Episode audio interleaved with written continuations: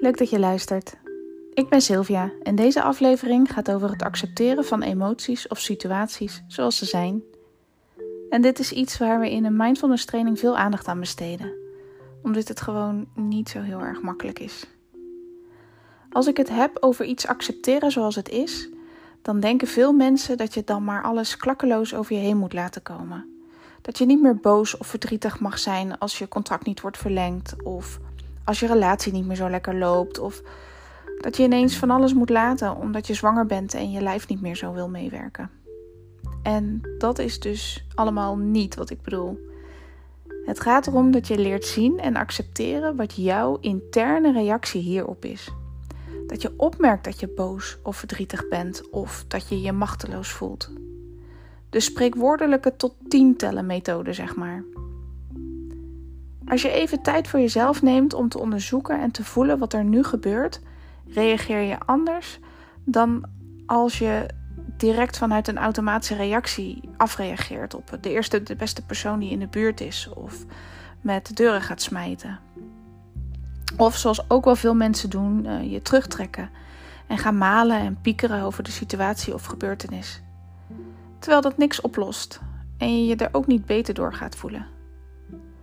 Een ander voorbeeld is als iemand voordringt bij de kassa in de supermarkt. Super irritant natuurlijk. Als dit gebeurt kun je twee dingen doen. Je kan meteen boos worden en je afreageren. Of je kunt kort onderzoeken wat er nu intern bij je gebeurt. Zo van: hey, dit vind ik niet leuk. Of dit maakt me boos of geïrriteerd. En ik voel mijn hart sneller kloppen. Dit bewust voelen geeft je ruimte om te kiezen hoe je reageert. Wat is in dit geval het handigste voor mij om te doen? Is dat deze persoon er beleefd op wijzen dat hij voordringt?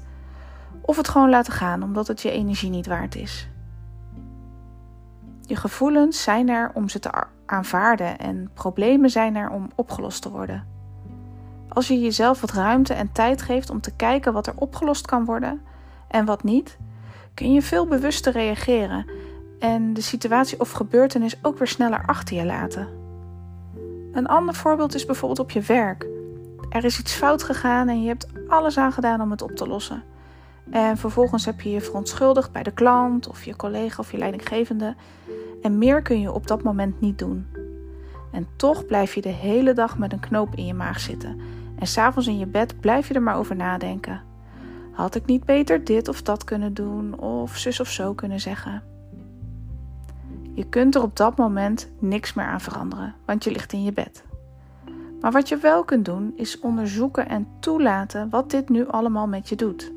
Waar voel je dit nu allemaal in je lichaam? En kun je dit accepteren? Dat het bijvoorbeeld een schuldgevoel is?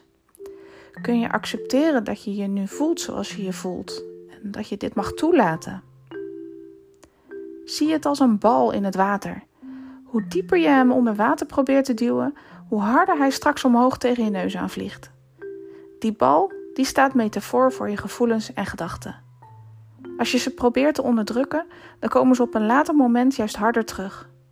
De kunst en uitdaging is dus om te accepteren dat het nu even is zoals het is. En dat het nu dus even pijn doet of irritant is.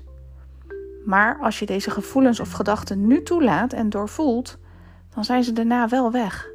Je lichaam en hersenen kunnen ze dan verwerken. Op de langere termijn zul je dus merken dat je beter om kunt gaan met situaties waar je geen invloed op hebt. Je kunt dan dus beter met je emoties omgaan die erbij kunnen komen kijken. En dit is natuurlijk wel allemaal makkelijker gezegd dan gedaan. En waarschijnlijk weet je dit ook allemaal wel. Maar weten is iets anders dan doen. En daarom is een mindfulness training ook zo interessant. Door acht weken hier samen in te oefenen bouw je een soort basisconditie op. En zal het toelaten en accepteren van emoties en gedachten dus echt makkelijker en meer vanzelf gaan. En daardoor word je dus rustiger in je hoofd, ervaar je minder stress en voel je je beter in je vel. In januari start ik weer met de nieuwe mindfulness trainingen, zowel in groepsverband, online en offline, als één op één trajecten. Mocht je hier meer over willen weten, dan kun je kijken op mijn website keepmovingforward.nl of mij een berichtje sturen via sylvia@keepmovingforward.nl of via een bericht op Instagram bij @mindfulmetsylvia. Bedankt voor het luisteren en tot de volgende keer.